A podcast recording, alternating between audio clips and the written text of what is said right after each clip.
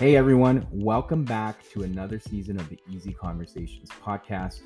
I'm your host, Furkan Dandia. I'm super excited and grateful to be able to share another season with all of you.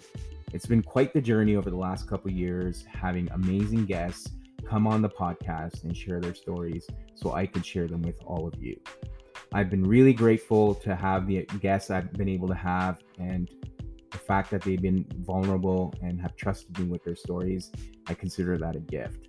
The goal for this season will be the same it's to normalize hard conversations that we have created in our mind, whether it's around struggles, mental health, or any type of adversity we face.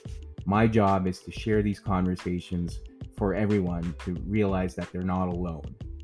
This season, I'm also trying to bring in more therapists to get a different perspective on mental health and how we can learn from each other.